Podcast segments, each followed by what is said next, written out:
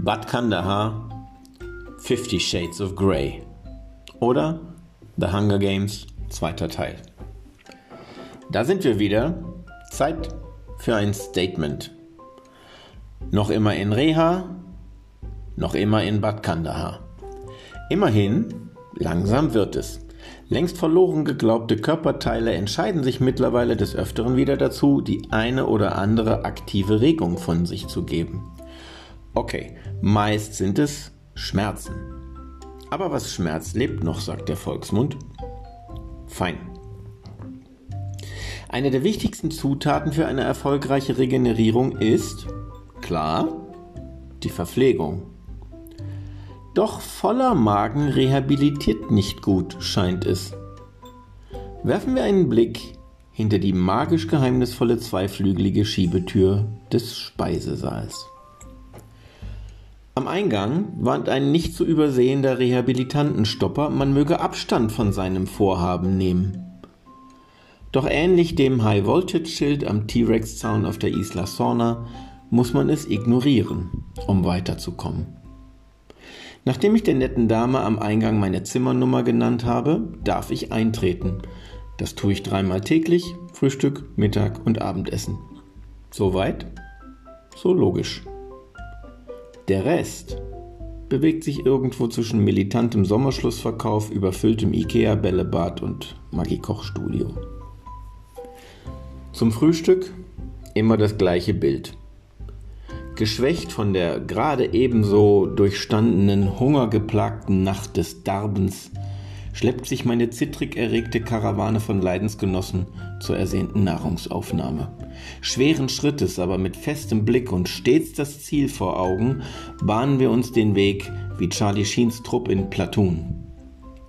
Vorbei an mahnenden Schildchen, die den zu vermeidenden Brennwert der dargebotenen Speisen unübersehbar auf Augenhöhe derart ins Sichtfeld brennen, dass selbst der Mann von Karglas es nicht kostenfrei entfernen könnte.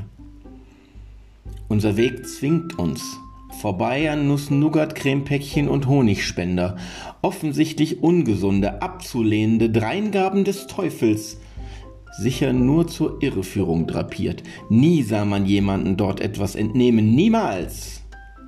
Die Päckchen haben vermutlich vierstellige Postleitzahlen.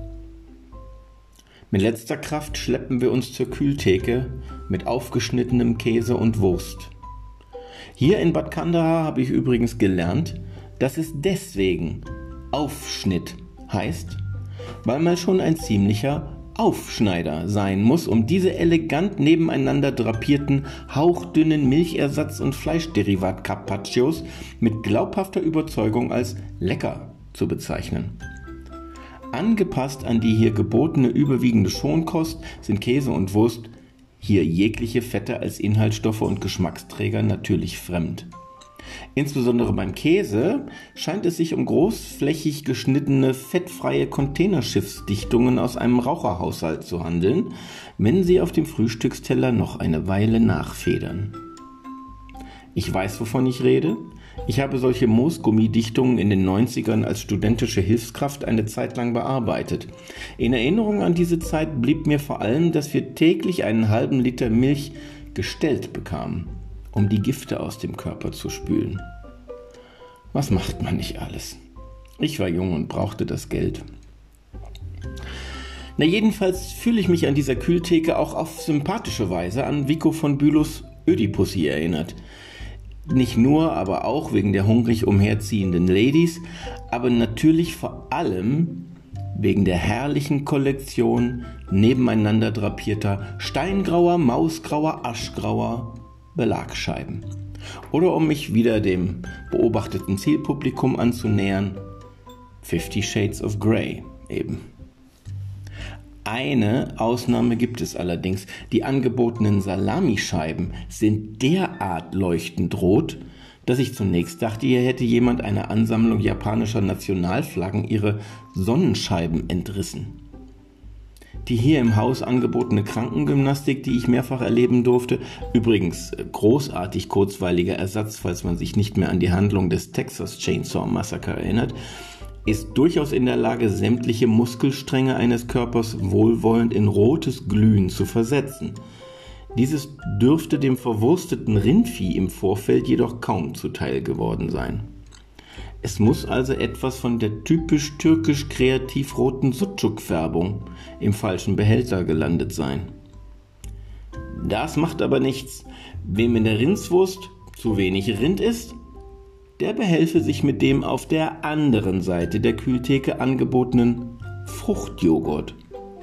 Dieser ist dank der reichlich enthaltenen Rindergelatine von erstaunlich langlebiger, ungekühlter Halbwertszeit und erinnert vor allem in der Geschmacksrichtung Himbeere stark an geschmolzenes Hubba Da zeigt die Kandaharaner Küche schon früh am Morgen erstmals ihr Potenzial. Vor den beiden Kaffeeautomaten, die übrigens einen wirklich heißen und brauchbaren Frühstückskaffee zaubern, bilden sich erwartungsgemäß regelmäßig lange Schlangen nach Koffein dürstender Unausgeschlafener. Hier lässt sich die dem Rehabilitanten zugewiesene Warteposition aber deutlich verbessern, wenn man vom Ende der Schlange quasi beiläufig fragt, warten Sie auch auf den koffeinfreien? Das nur so als Tipp. Zum Mittagessen lässt sich wenig bemerken. Sagen wir mal so, vor der Klinikküche platzen nicht eben gerade die Biotonnen. Ich habe aber Verständnis. Ausschließlich tiefgekühltes Gemüse muss nun einmal in einer Klinik so lange durchgegart werden, bis auch der letzte Rehabilitant Möhre oder Zucchini durch einen Strohhalm zuzeln kann. Logisch auch, dass dabei so etwas wie Salz nur stören würde. Im Übrigen wird das eingesparte Salz auch offensichtlich nachhaltig gesammelt und für den samstäglichen Eintopf aufgespart, der mit dem Charme einer Salinenspülung ein echtes Abenteuer für jeden Kardiopatienten darstellt. Beilagen wie Kartoffeln, Reis oder Nudeln sind dagegen absolut state of the art. Jedenfalls scheinen sie direkt einem modernen 3D-Drucker zu entstammen und sind wegen vollständiger Abwesenheit vermutlich ohnehin nur störenden Eigengeschmacks nicht zu beanstanden. Würzung enthält das Ganze ohnehin absolut ausreichend durch großzügig eingesetzte Guarkernmehle und Hefeextrakte. Welches Fleisch, Fisch oder Geflügelstück seinen Weg in diese Kompositionen findet, ist übrigens völlig nebensächlich da es vorschriftsmäßig so lange engagiert gegart wird, bis es mindestens ein weiteres Mal zu Tode gekommen ist und sämtliche Viren, Bakterien und Vitamine entmutigt die Szenerie verlassen haben. Auch hier wird wohl ein weiteres Mal dem kliniklichen Schonkostansatz Tribut gezollt. Bleibt noch das Abendbrot. Es entspricht im Wesentlichen dem Frühstück, nur ohne die leckeren Sachen. Dafür werden diverse Brotsorten dargeboten. Alle Großbäckerei geschuldet gleich groß, professionell geschnitten und in ähnlichen engagiert dehydrierten Trocknungsstufen dargereicht. Wir sind am Ende eines ungebremst rehabilitierten Tages in Bad Kandahar ohnehin alle kraft- und wehrlos. Erschöpft zermahlen unsere Kiefer die angebotene Trockenteigware, spülen sie mit ausreichend Tee der Sorte ist aber gesund herunter und verkriechen uns sauber, satt und trocken zurück in unser Abteil. Nun sind wir ja in der Regel nicht wegen des All-Inclusive-Ansatzes hier, sondern wegen der kontrollierbar geregelt gesunden Nahrungsaufnahme. Also sind Brot und Spiele ohne Spiele völlig okay. Es gibt aber keinen Grund, Gordon Ramsay und Frank Rosin im Hinterhof zu verscharren. Morgen lasse ich mir vielleicht erklären, ob Gewürze wirklich so viele Kalorien haben. Oder sie sind in Bad Kandahar einfach selten.